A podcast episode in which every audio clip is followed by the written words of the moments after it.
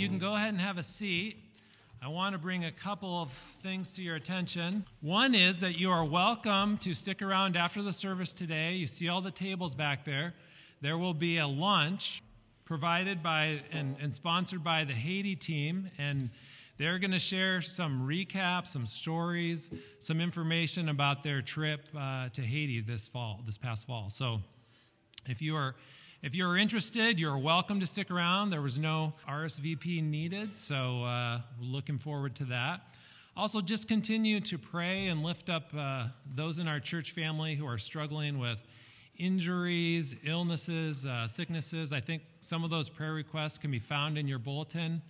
And so take a, take a moment uh, to look at those and, and be in prayer uh, for those who are hurting. I, I know uh, Mackenzie has been putting out a, a, uh, little QR code on the welcome table out there with when there's opportunities to uh, bring someone a meal and bless them that way. So if God's putting that on your heart, uh, that's an awesome way to show uh, the love of Christ to our church body.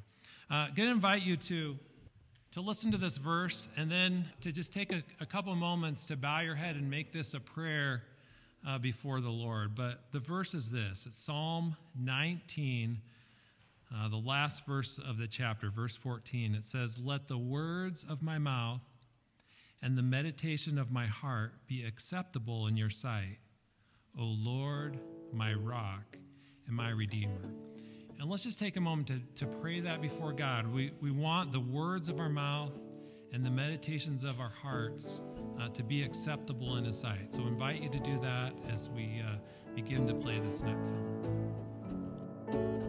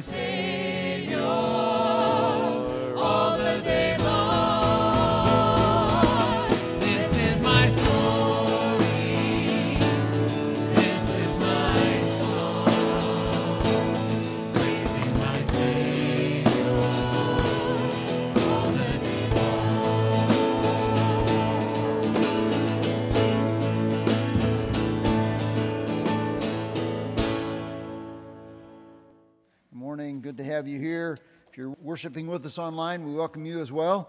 If you happen to be here and as a guest and like this is like your first time or maybe you've been here before, there is a, a fold in the bulletin uh, that kind of is a chance for you to let us know who you are. And you, if you have a chance during the service sometime, you fill that out. And then you discreetly tear it off and put it in the offering box that's on the table in the entryway. That'd be great. We have a record of your attendance with us, and we can um, maybe touch base with you. If you're one of our regular church attenders, that fold is for you as well. If you have interest in uh, baptism or uh, some other thing that's listed there or something that's not listed there, a prayer request, and we do have people turn those in, that'd be great. We'd sure appreciate you doing that uh, for us. I'd like you to pray with me if you would. Heavenly Father, uh, we thank you so much for your mercy and grace. And I pray that everyone within earshot of what we've been doing here this morning would be able to say, This is my story. Uh, this is my song, uh, praising my Savior all the day long.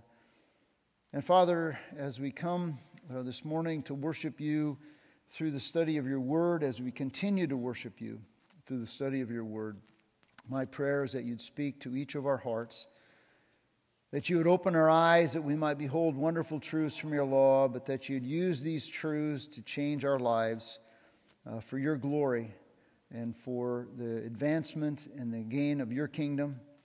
And we pray Father, for many in our congregation who are dealing with uh, loss and with illness and with recovery from surgery, not them necessarily only them personally, but their families as well, that you would surround them with your love, uh, encourage them by your grace. May they sense your presence and your power working in them and through them. We pray in Jesus' name. Amen. I was looking out the window the other day and uh, I saw the trees, the deciduous trees, uh, the ones that have leaves, not the conifers that have the needles. And you know, I thought, these trees absolutely look dead, but they're actually alive. And then, just I guess how my uh, mind works, uh, disciples of Jesus are actually dead, but alive. We are dead to sin, and we are alive to God. Now, that's a truth that, a precious truth, upon which actually is the foundation upon which any hope that we would have of living victoriously over sin in this world and in this life is, is dependent. And it's taught to us by way of a response that the Apostle Paul had in Romans chapter 6, verses 1, 4, 1 through 14, to those who may have misunderstood what he had taught previously in chapter 5 about the abundance of grace in our salvation. That where sin abounds, grace superabounds. Okay? And so the skeptics may have understood him to teach that he was sanctioning lawlessness by saying where sin abounds, grace superabounds. Rather than promoting wickedness, justification by faith actually propels believers to righteousness through this very understanding that we're dead to sin, but we're alive to God. And so this morning we're going to look at Romans chapter 6, verses 1 through 14. And here Paul offers three reasons. Again, I see three reasons. You may see a bunch of other stuff, and I'm sure you will. But the three reasons why Christians aren't to live in sin, but live to God. Romans chapter 6, beginning with verse 1. What shall we say then? Are we to continue in sin so that grace may increase? May it never be. How should we who are died to sin still live in it? Or do you not know that all of us who have been baptized into Christ Jesus have been baptized into his death. Therefore, we have been buried with him through baptism into death, in order that just as Christ was raised from the dead through the glory of the Father, so we too. Oh, stop there. So we too might walk in newness of life. For if we have become united with him in the likeness of his death, we shall certainly be with him in the likeness of his resurrection. Knowing this, that our old self was crucified with Christ, with him, in order that our body of sin might be destroyed, that we should no longer be slaves of sin.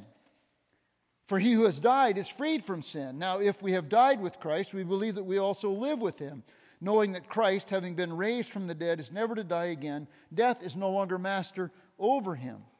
For the death that he died, he died to sin once for all, but the life that he lives, he lives to God. Even so, consider yourselves to be dead to sin, but alive to God in Christ Jesus. Therefore, do not let sin reign in your mortal body, that you should obey its lusts, and do not go on presenting the members of your body to sin as instruments of unrighteousness, but present yourselves to God as those alive from the dead, and your members as instruments of righteousness to God. For sin shall not master, be, be master over you, for you are not under the law, but under grace. We're dead to sin through Christ. At least that's what I see the text saying. There's three steps that lead us, at least three, that lead us to that conclusion in verses 1 through 7. First of all, there's this examination that Paul goes into. What shall we, we, now who's he talking to?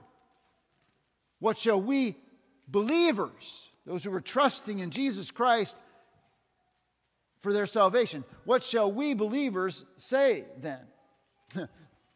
He anticipates an objection that's in the minds of his readers, that could be in the minds of, of his readers, based upon his previous declaration.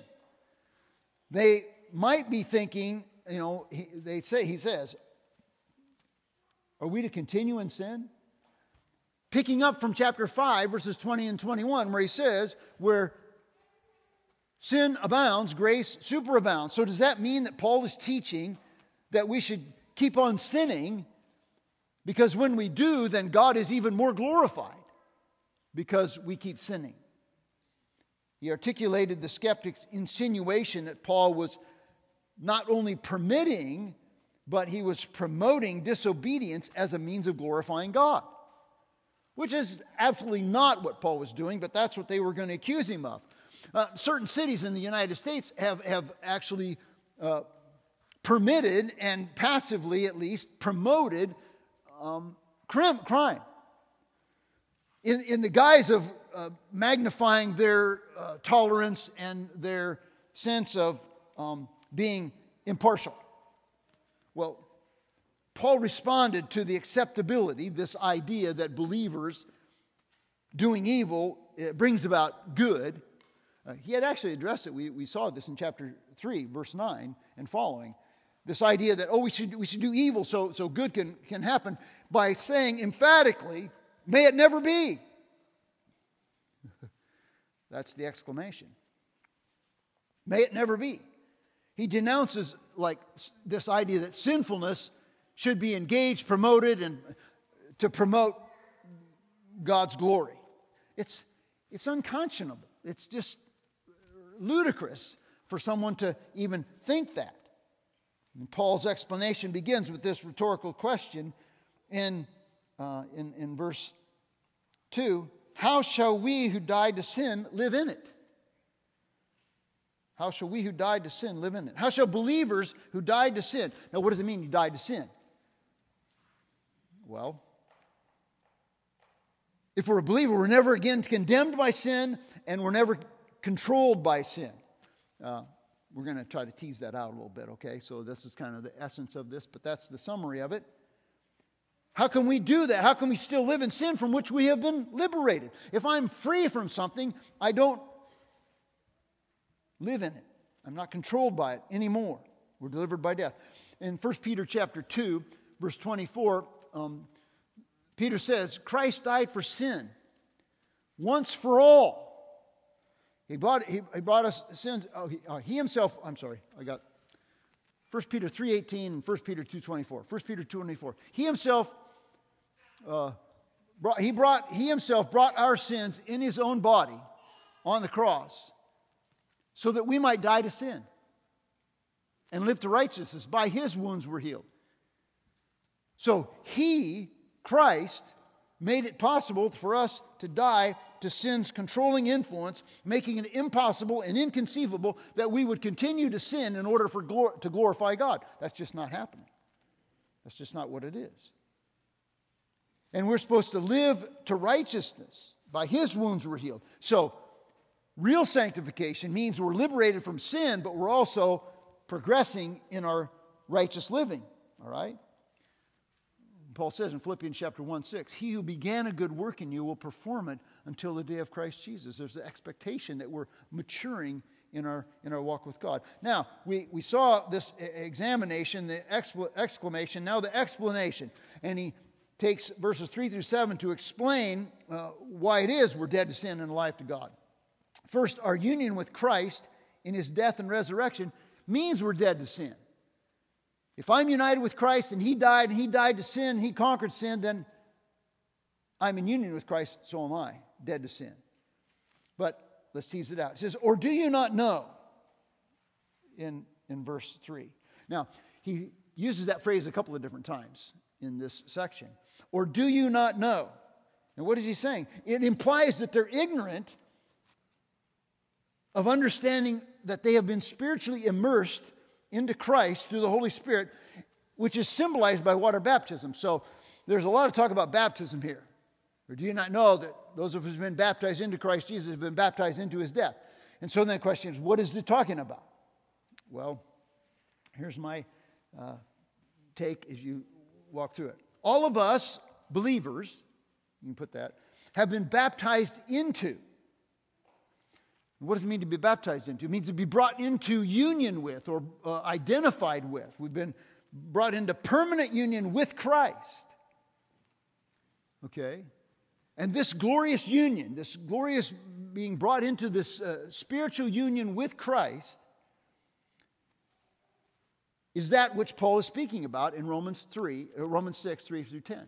So he's talking about the spiritual union, but what he's doing is he's using the language of water baptism and the reality of water baptism to present a picture physically and outwardly of what is actually taking place internally and spiritually for, for a believer. Okay? So that's, that's what I believe he's describing here. This spirit baptism is the one baptism that Paul talks about in Ephesians chapter 4, verse 5. He says, one Lord, one faith, one baptism. It's mentioned or referred to, I think, in Galatians chapter 3, 27, where he says, Through faith we have put on Christ. We have been united with Christ, and we become one with all other Christians. 1 Corinthians chapter 12, verses 12 through uh, 12 and 13. For just as the body is one, a human body, yet has many parts, and all the parts of the human body, though there are many, are one body, so also is Christ. For by one Spirit we were all baptized into one spiritual body, whether Jews or Greeks, whether slaves. So it's that one spiritual body into which we have been baptized at the moment we put our faith or our trust in Christ that Paul is talking about, using water baptism to show us what it means spiritually. Okay? So, yeah, he's talking about spirit baptism and water baptism, but the spirit baptism is what he's focusing on. The water baptism is just used to describe physically what has really already happened spiritually because water baptism doesn't accomplish spirit baptism. It only pictures it. It's an outward visible sign of an internal and spiritual reality.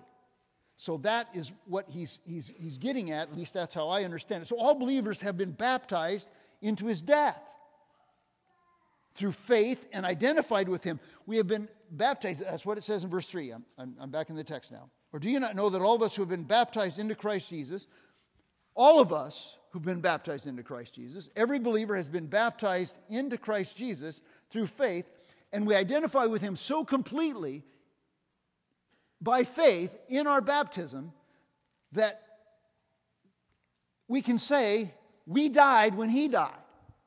And his death was our death okay, for our sin and to unto sin, so that we're, we're dead to sin. In Romans chapter 5, 8, we looked at that. But God demonstrates his love towards us in that while we were yet sinners, Christ died for us. In 2 Corinthians chapter 5, verse 21, he, God, made him, Jesus, who knew no sin, to be sin for us. For us, in our place.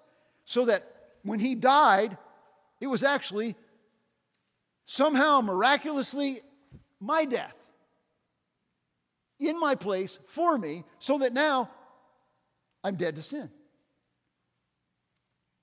That's what he's talking about. Verse 4, he says, Therefore, okay, our spiritual union with Christ in his death and burial points us to something else. That therefore looks back to the baptized into his death we have been buried with him, that's baptism into death, through baptism into death. For what reason? There's a, there's a result that comes here. In order that as Christ was raised from dead, oh, so we're not just been united with him in his death, we have somehow been connected to him in his resurrection. Colossians chapter 2, uh, verse 12 uh, says this having been buried with him in baptism. Okay, so that's the first part. Now we're looking forward to something else. in the end of verse 6, or end of verse 4, he says, so that we too might walk in newness of life. We have been united with him in his death.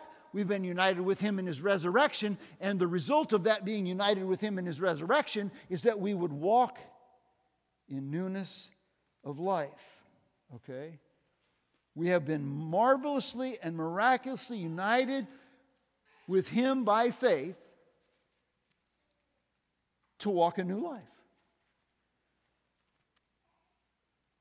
Now, walk. Walk a new life. It has to do with conduct, okay? Activity, uh, our everyday rubbing shoulders, not just church stuff. You know, it's everyday nitty gritty, grimy stuff of, of interacting with your friends, your family, your neighbors, and your coworkers. We are to walk in newness of life, where newness speaks of the quality of life and the character of life. Therefore, if anyone is in Christ, he is a new creation. That's it. We're, we're, we're new creatures in Christ. Just as rebellion marked us out as unbelievers, righteousness is the mark in conduct, is the mark of a believer. Okay? Marks out our new life. Verse 5. For if we, okay, for if introduces a further affirmation that our union with Christ in his death certainly will, and resurrection will certainly bring about this new life within us. For if we have been united with him in the likeness of his death, well, surely, I mean, that makes sense, right? If we're united with him in his death, then why are we not united with him in the likeness of his resurrection? Certainly we are. United with him in the likeness of his resurrection. And this united with him in the likeness of his resurrection brings new life to us and it brings a new way of life to us. It doesn't just regenerate us, but it does that, but it changes us into regenerate people. Not just new life, but a new way of life in Christ. The second or Colossians chapter 2 verse 12 uh, B, uh, Colossians 2:12b, in which you were also raised with him. So see, uh, Paul says it in Colossians 2, we were buried with him and we were raised with him through faith in the working of God who raised him from the dead. Our union with Christ then he talks about our conviction based upon that union, okay, in verses 6 and 7. We've been united with Christ. That's the basis for which we're, we're going to say that we are dead to sin. But now we have this idea that we are a conviction. And what's the basis of that conviction? I love verse 6. Knowing this, um, what do you know? something that you have absolute certainty of. You're aware of it intellectually, but you also are certain of it as a fact.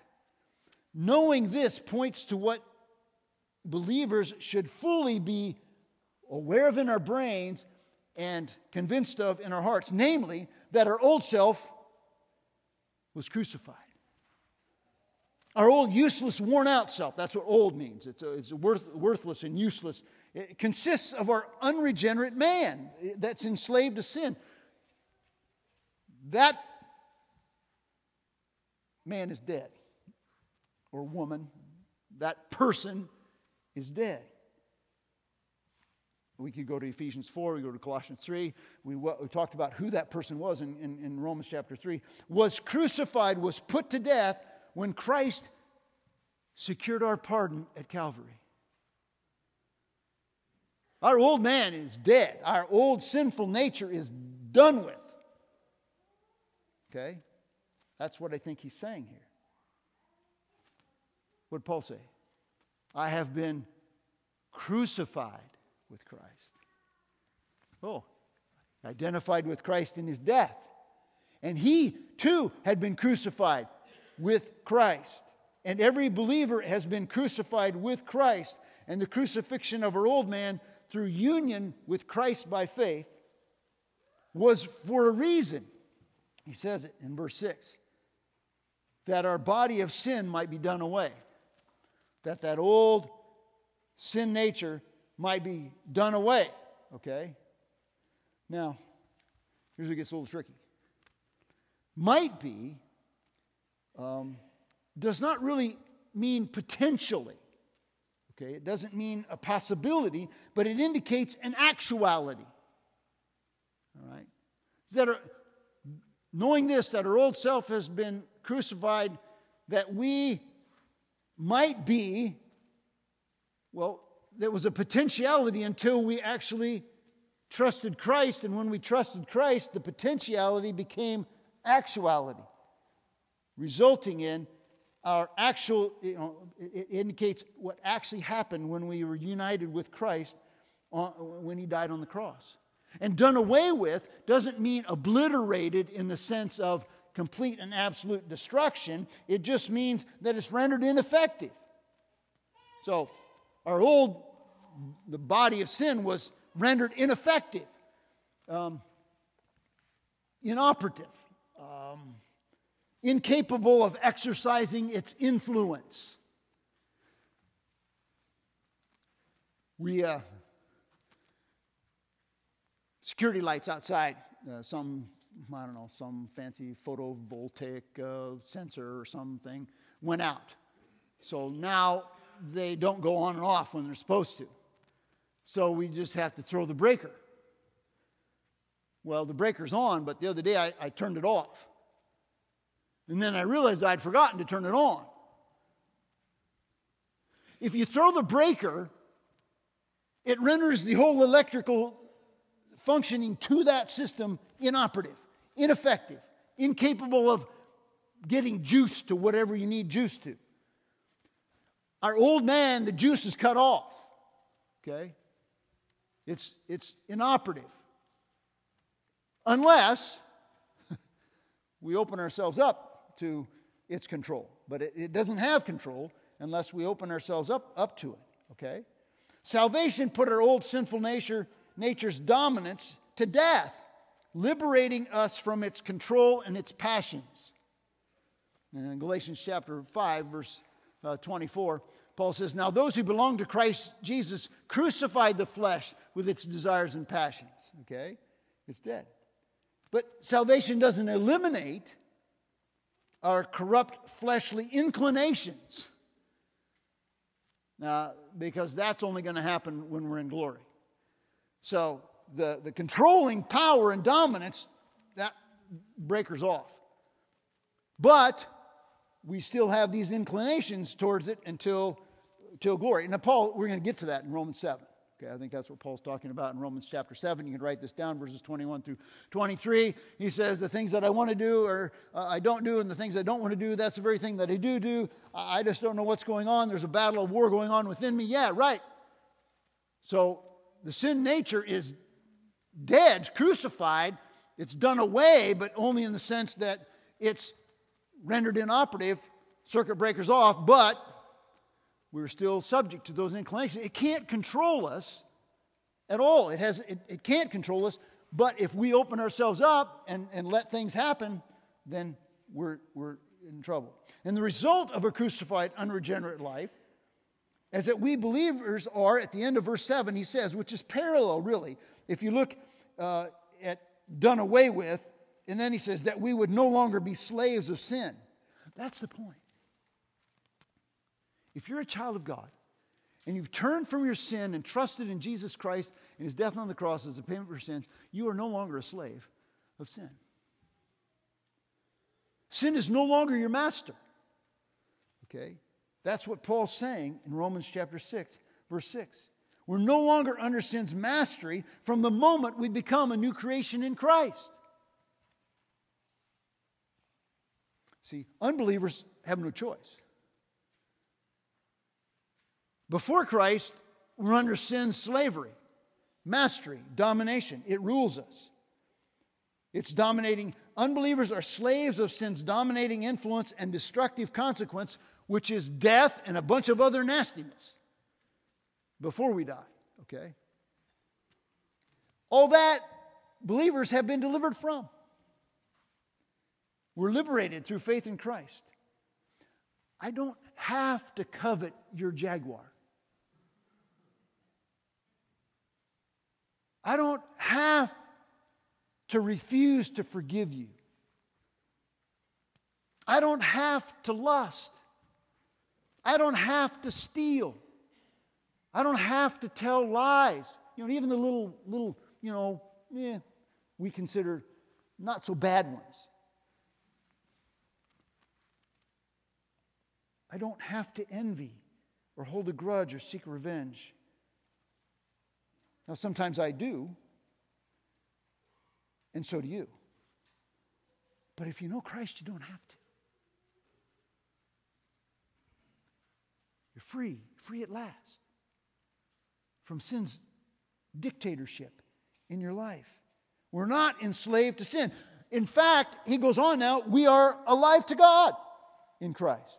It gets better. It's not that we're just dead to sin, we're alive to God in Christ. In verses 8 through 11, the three perspectives inform our understanding of being alive in God that inform our perspective and inspire us to do to live like we're it's kind of like say live like who you are i used to tell my kids they walk out the door in uh, colossians uh, 1.10 walk worthy walk worthy Live in a way that is worthy of your calling. This is interesting. Paul prays this in Second Thessalonians chapter 1, uh, I think it's 2, verse 1, verses 11 and 12. He prayed, I always pray for you that you might walk worthy of the Lord, or worthy of his calling. Okay? So, walk worthy. So, and so what are these perspectives? Well, first of all, we believe we shall live based upon our spiritual connection. In verse 8, well, I said, we're no longer slaves of sin. I kind of skipped over verse 7, right? Well, we're, we're, we're no longer slaves. Why are we no longer slaves? Because we're freed from sin. And we, we died, we're freed from sin. Okay? Verse 8, he says, Now, if we, have died, if we have died with Christ, which he just said we did, so we're freed from sin, we believe that we shall also live with him. Oh, it sounds kind of like we're repeating the same stuff again. Yeah, we are. Because we're, we're, right, right back to, to verse 5, I think, and, and what comes before it. But here's the deal believers aren't just liberated. He's saying you're not just liberated from slavery to sin because you died with Christ. Much more than that. We believe that we shall certainly, which is kind of the force of it, we shall also live with him. We shall certainly also live with him. It's, it's, it's, that's going to happen. 2 Timothy chapter 2, verse, 12, verse 11 uh, says this, the statement is trustworthy, for if we died with him, what? We also live with him. We died with him. We also, we're confident, and we're confident that we're going to live with him. This is verse 9 and 10, because Christ conquered sin and death, and that's a fact based in his resurrection.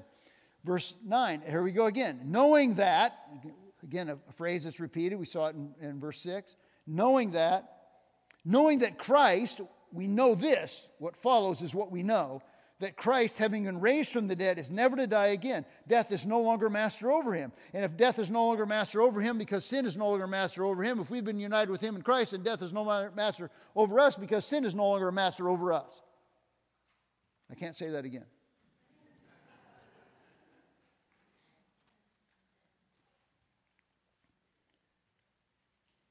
Notice the text says that his resurrection is a certain fact, which proves that he will never die again. Death will no longer be his master. Now, if he died with, if we died with Christ, we believe that he, we shall also live with him. Verse 9, knowing that Christ, having been raised from the dead, is never to die again. Because death is no longer his master. And why is death a master? Sin brings us under death's tyranny. Okay? Right? Follow me.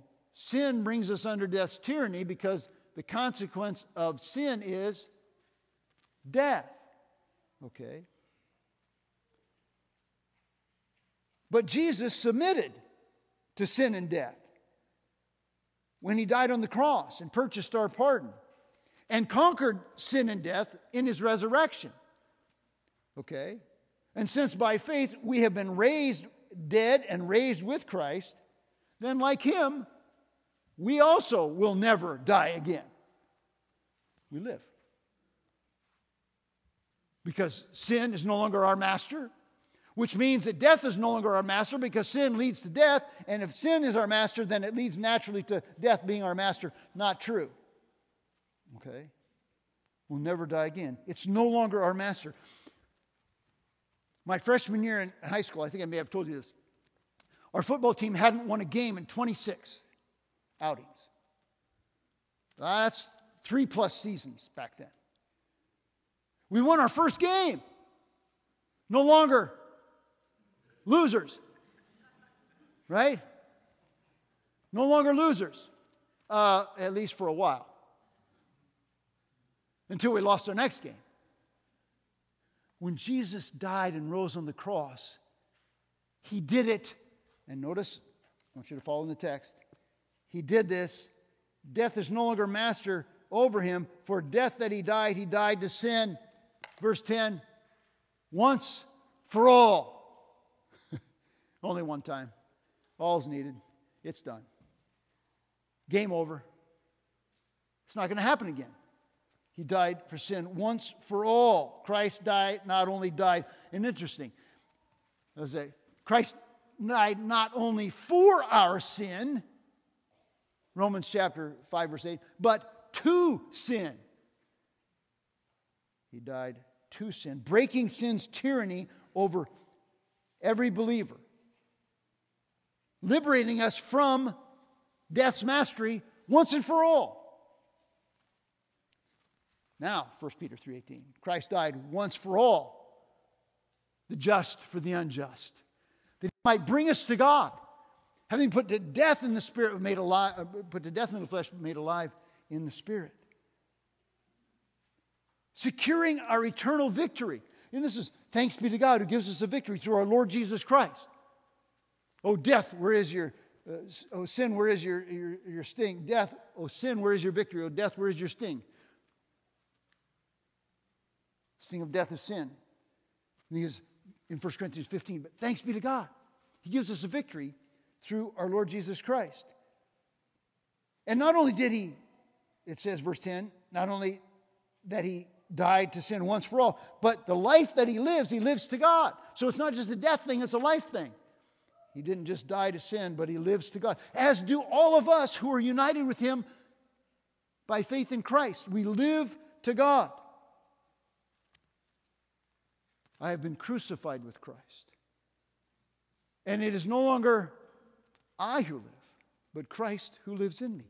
And the life that I now live in the flesh, I live by faith in the Son of God who loved me and gave himself for me. To God I live and so do you if you're in Christ. And finally, we, we consider ourselves dead to sin and alive to God as, as a logical conclusion. He kind of wraps up this little section in verse 11. Even so, in light of all that's gone on in verses 1 through 10, you take that and you claim it. You've been baptized into Christ Jesus. By faith, you are there. Your, his death is your death. His burial is your burial. His resurrection is your resurrection. And you claim that, and then you act on the basis of that, accepting without reservation that in Christ the power of sin has been broken. Even so, consider yourselves, reckon yourselves, count it to be true as a factual thing. You claim it that the power of, accept without reservation, that the power of sin has been broken in your life.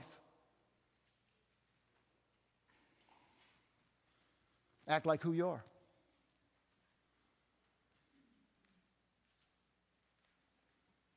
Believe it and then behave as if it's true because it is. It's not like, well, I've got to work it up, you know, I got to kind of, oh, uh, I think I can. You know, it's not, we're, not, we're not the little Thomas train. You know, I think I can, I think I can, I think I can. I am, I am, I am. You are, you are, you are. We are God's, we are God's children. We are dead to sin and alive to God in Christ Jesus. Our old sinful nature has been eradicated, liberating us from sin's dominance. Okay? Uh, proviso, we can't escape sin, we can't escape sin's influence. We're liberated from its dominance, but we're not we can't escape its influence. And that's the problem, right? Because our struggle is okay, you say this, Steve, that sin is no longer my master, but then why do I keep, you know, like having road rage? Why is it that I'm so critical? Why is it that I'm so judgmental? Why is it that I do covet somebody's Jaguar? Well,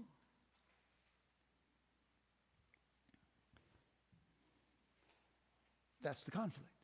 That's the struggle that we have. We get to it in chapter 7.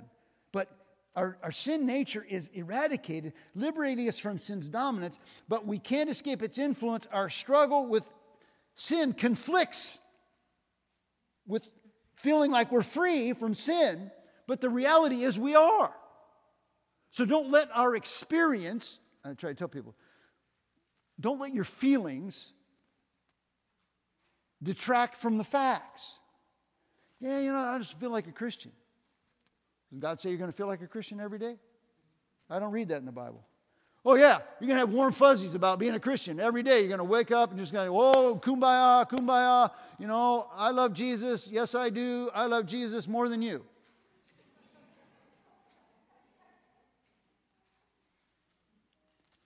Well, maybe you have that experience. I don't. But That's when I go to God's Word. Because you know, the enemy's still active, and the enemy is a liar and a father of lies. He likes to whisper in your ear, Yeah, you know, you're a dirtball. And he's true. I mean, I am. But, you know, but I'm a redeemed dirtball. Or dirt bag. Maybe you like that word better. Dust bunny. I'm a redeemed dust bunny. That's who I am. That's who you are if you know Jesus Christ as your Lord and Savior. And don't let Satan tell you otherwise. He's, he's whispering in your ear, and you resist the devil. Submit to God by believing His word and resist the devil, and he will flee. Sometimes it takes a lot of resisting. I understand. It's not a, oh yeah, name it, claim it thing. I'm not trying to make it out to be easier than it is. But this is the truth of who we are in Jesus. You're dead to sin. You're alive to God. That's who you are. And we are to believe it and we are to behave like it. And what difference? See, if we don't embrace this truth, we have no hope of living victoriously this side of glory. I mean, we're dead in the water. But if we embrace this truth, guess what? It, it neutralizes sin's appeal.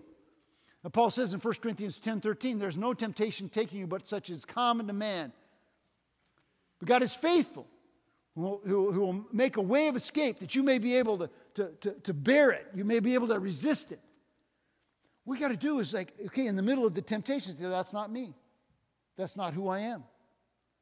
That's not, that's not me. And God, I need your help to give me uh, ability to resist it. It incentivizes godly living in light of our new identity. Colossians chapter 3. He says, you know, keep seeking the things above where God is seated at the right hand of God.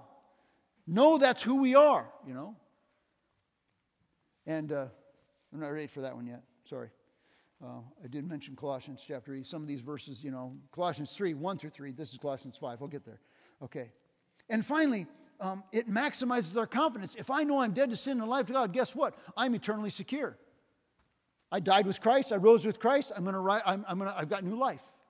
I got a new life and I got a new way of life. And that new way of life and that new life is eternal. It's forever. And our destiny, you know, John 3:16, for God so loved the world that he gave his only begotten son that whoever believes in him yeah, you know, they might have to wonder about this, but uh, maybe, maybe they will perish, maybe they won't. No. Truly, truly, I say to you, he who hears my word and believes him who sent me John 5 24 has eternal life. Not might have, not wonders about, not would question, has eternal life. Okay, that's over. We are dead to sin through Christ. We are alive to God in Christ, and we are called to right living under Christ. Verses 12 through 14. And two incentives. First, we're required to live righteously. Notice how the text starts. Therefore, do not, in light of all this stuff, that you're dead to sin and alive to God, die to sin. Don't let sin reign in your mortal body. It refers back, therefore, refers back to the glorious reality of our, our relationship with God in Christ. That's who we are. And it reaches forward, exhorting those who are in Christ to resist sin. You know, it's a matter of choice. It really is. To resist sin as a matter of choice and to reject its reign in our mortal bodies because our mortal bodies is the battlefield that Satan uses in this war to wage war. It, it is in our mortal, because we're not glorified yet. He can't touch our glorified bodies. He's only got this old shell to work with. And so he takes great advantage of it in your life and in my life. And, and by God's, you know, we reject that by, by God's power. Sin has no authority, it can only reign if we obey its lusts. If we concede and give ground to its lusts, then it has a door to us. Our immortal soul is safe, right? Our mortal soul is safe from sin's contamination and sin's condemnation. But until our mortal bodies are, as we say at every funeral, right? Where this mortal puts on immortality and death is swallowed up in victory. Until that happens, this mortal body is subject to deception and defilement and death, physical death, right? Okay? So the idea that we would continue to be greedy people, you know, nasty, dirty, naughty talking people, um, envious people, unforgiving people, jealous people, this kind of gluttonous people. It's antithetical and incompatible with who we really are. So he says, Stop it. Don't let sin reign in your mortal bodies, that you should obey its lusts. We are graciously forgiven sinners and we should live like it. Verse 13 and do not, so you see the, see the negative commands? Don't let sin reign, and then don't go on presenting, uh, some versions say yielding uh, your, your, your bodies or opening them up to um, this, this immorality. The war against sin is fought in our body, and Paul calls us to, uh, I think this is a, a once and for all thing. Like we're going to have to definitively say, no more. I'm not presenting my, my, my body and the instruments, my body and the, my mind, my mouth, my, you know, be careful, little eyes, what you see. Be careful, little mouth, what you say. Be careful, little brain, what you think. I know that's not in there. Um, be careful, little hands, what you do. I think what he's saying here is that Paul calls for a, a definitive decision to stop serving up my, the members of my body to engage knowingly in, in wicked activities. No, I got to stop pornography. I got to stop greed. I got to stop, you know, whatever you fill in the blank. Jealousy, impatience, Now, it's a once and for all decision that you're yielding. It's the surrendering of our will and our bodies and our minds to Christ. This is Romans chapter 12.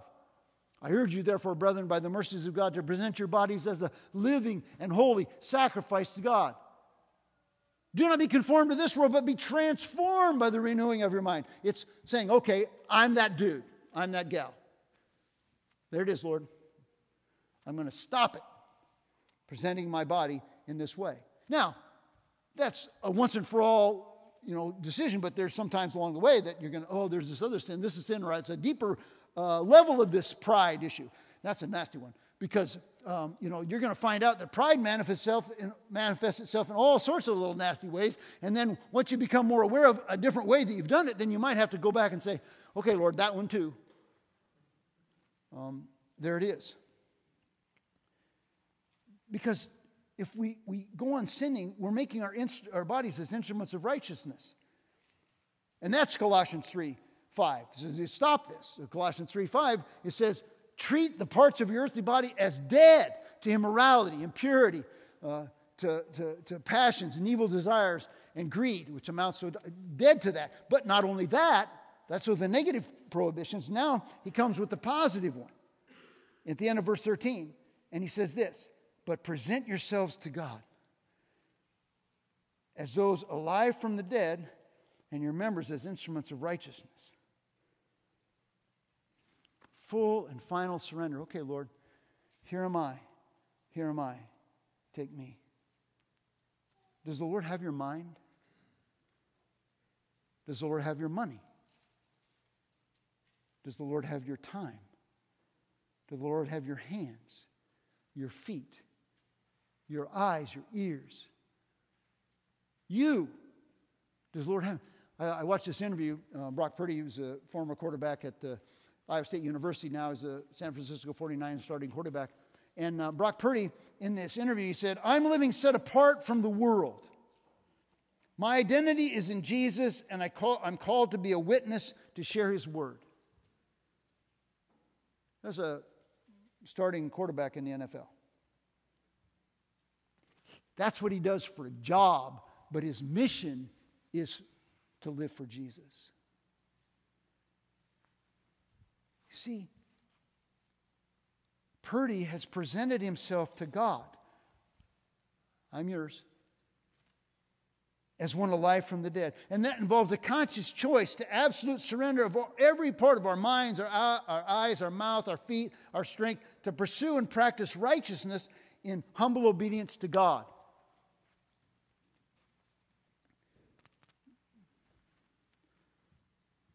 For the love of Christ controls us. Having considered this, that one died for all, therefore all died, that those who live should no longer live for themselves, but for him who died and rose again on their behalf. In 1, 2 Corinthians chapter 5, verses 14. And then that just precedes verse 17. Therefore, if anyone is in Christ, he's a new creation. The old is gone, the new has come. Or 16 is in there too. Therefore, from now on, we recognize no one according to the flesh, even though we have known Christ by the flesh. God utilizes, it's amazing, He utilizes the members of our body to bring Him glory offered for His service. How can we make disciples unless we, God has our mouths, our minds, our eyes, our feet, our hands to make disciples? How can we love one another if God doesn't have all these faculties within us? How can we serve each other and serve Christ? No, that's what it requires. That's the positive admonition comes. There's, a, there's this we're required to live righteously. And then he gives us a reason in verse 14. Uh, states the summary, I think, for sin shall not be master over you. That's like, okay, I'm just kind of coming back here. Sin is not your master. Why not? What are we supposed to do it? What's the, what's the reason where sin is not supposed to be our master? Because God has mercifully rescued undeserving, unworthy sinners from the law's condemnation. That's my interpretation of verse 14, okay? You're not under the law. Because God has marvelously rescued undeserving sinners from the laws. Now, we, have looked at this, right? The law can't save us. All the law can do is highlight sin, expose sin, magnify sin, and show us how much we need saving. And so we're out from under that. We're out from under that condemnation of the law through salvation by grace. And that deliverance from the law by grace, that doesn't incentivize sin. No, it, it does the opposite. It inspires us to obey. That's for 2 Corinthians chapter 5. It inspires us to obey. So if you're here today and you know Jesus as your Lord and Savior, then you're dead to sin. And you're alive to God in Christ Jesus. So now, act like it. Live it out. Abandon the sinful stuff and adopt a surrender to Jesus. What is godly? If you don't know Jesus, you're dead in sin.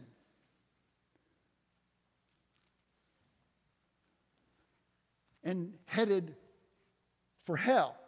I'm just going to put it out there. And I don't take pleasure in that. And neither does God.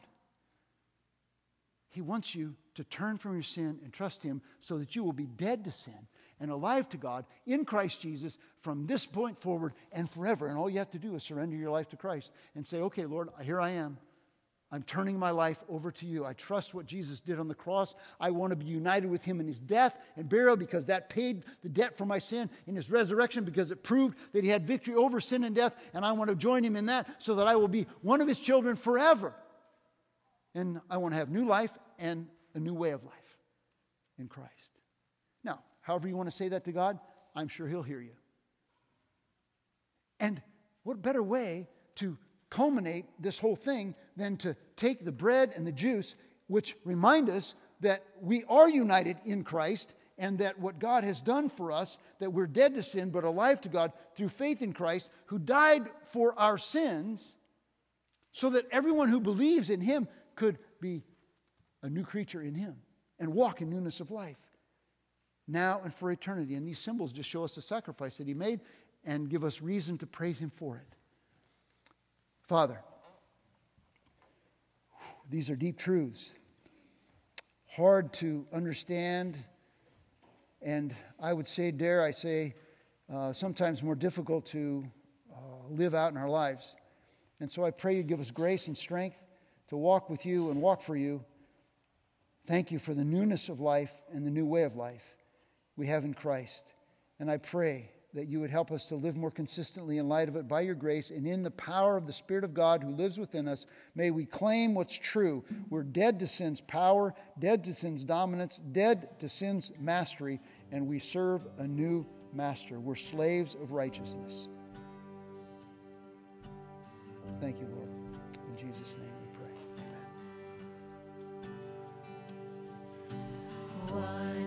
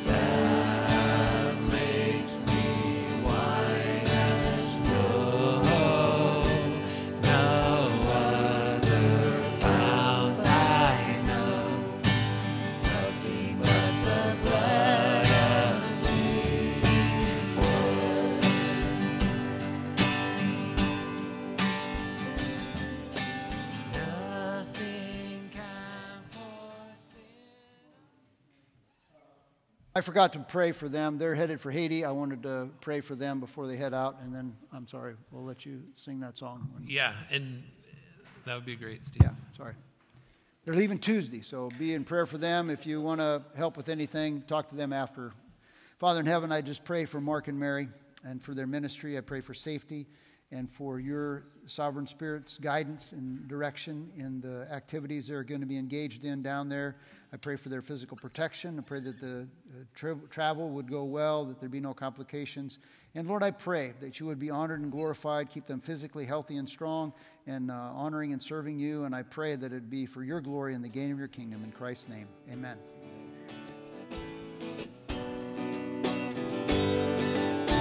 Let me out